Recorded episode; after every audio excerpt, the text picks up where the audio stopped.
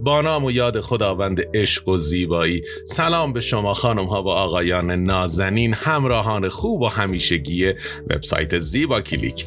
موضوع صحبت ما امروز درمان افتادگی پلک با طب سوزنی هستش و اینکه اصلا درمان افتادگی پلک با طب سوزنی ممکنه. برای پاسخ به این پرسش ابتدا باید با طب سوزنی آشنا بشیم. طب سوزنی یا acupuncture روشیه که در اون برای درمان برخی بیماری ها از سوزن های نازک در نقاط مشخصی از پوست فرد استفاده میشه. بر اساس طب سنتی چین قرار دادن این سوزنها در نقاط تعریف شده باعث باز شدن مجاری و بازگشت تعادل به جریان انرژی در بدن میشه. یکی از موارد استفاده از طب سوزنی درمان افتادگی پلک یا پتوز هست.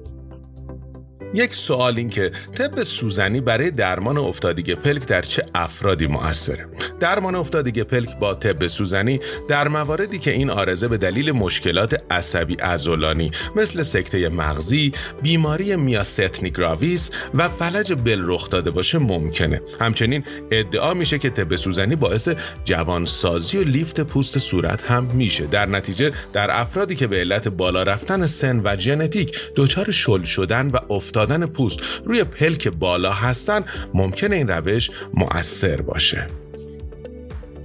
سوال دیگه این که این روش برای چه افرادی مفید نیست؟ اگر افتادگی پلک به علل مادرزادی ضربه آنوریسم عفونت یا بیماری های جدی دیگری مثل MS و تومور کاذب مغزی اتفاق بیفته به احتمال زیاد به درمان با طب سوزنی پاسخ مثبت داده نمیشه. استفاده از طب سوزنی در افرادی که مشکلات انعقاد خون مثل هموفیلی پیسمیکر قلبی یا همون باتری قلبی دارن یا در دوران بارداری هستن هم ممنوعه. و اما مراحل روش طب سوزنی برای درمان پتوز پل. ابتدا پزشک با دقت بالا قسمتی رو با توجه به مشکل فرد انتخاب می‌کنه. سپس اون منطقه رو با محلول الکلی ضد کرده و سوزنهای بسیار نازکی رو به نقاط خاصی از پوست اطراف چشم فرو می‌کنه. فرو بردن این سوزنها احساس سوزش خفیفی در پوست ایجاد می‌کنه. ممکنه پزشک برای تحریک بافت زیرپوستی حرکتهای ملایمی هم به سوزن بده. سوزنها بین 5 تا 30 دقیقه در پوست باقی میمونن و سپس خارج میشن.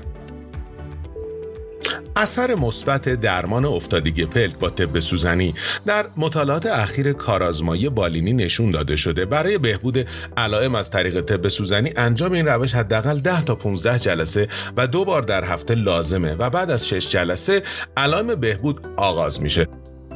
حتما باید توجه داشت که بدن همه افراد به درمان با روش طب سوزنی پاسخ نمیده. این روش درمانی هم برای خانم ها و هم برای آقایون قابل انجامه. اما عوارض این روش مطالعات متعددی روی عوارض درمان طب سوزنی انجام شده. عوارض شایع این روش درمانی شامل درد ناشی از فرو رفتن سوزن خونریزی و کبودی هستش. عوارضی مثل از حال رفتن و سنکوب کمتر شایع هستش. عوارض شدیدتر مثل عفونت از قبیل هپاتیت B و آسیب به چشم در اثر فرو رفتن سوزن نیز با شیوع کمتر گزارش شده. پس بهتره برای این نوع درمان در کلینیک های تایید شده و نزد افراد متخصص بریم. اما مزایای طب سوزنی برای چشم. این روش نسبتا ایمنه عوارض جانبی کمی داره همراه با سایر درمان ها قابل انجامه درد استراب و افسردگی رو کاهش میده. روی میگرن یا سردردهای تنشی نیز تاثیر بسیار خوبی داره. روی انواع مشکلات چشم یا سایر بیماری های عمومی بدن هم مؤثره. اما هزینه انجام طب سوزنی هزینه طب سوزنی بسته به نوع آرزه محل مطب و پزشک بسیار متفاوته و تعداد جلسات هم 10 تا 15 جلسه است. اما ممکنه تعداد جلسات کمتر یا بیشتری مورد نیاز باشه. آرزه افتادن پلک روش های درمانی مختلفی داره نظیر روش های خانگی، پزشکی، طب سنتی و غیره. برای همین من از شما دعوت می‌کنم برای دیدن سایر روش های درمانی افتادگی پلک به زیبا سر بزنید.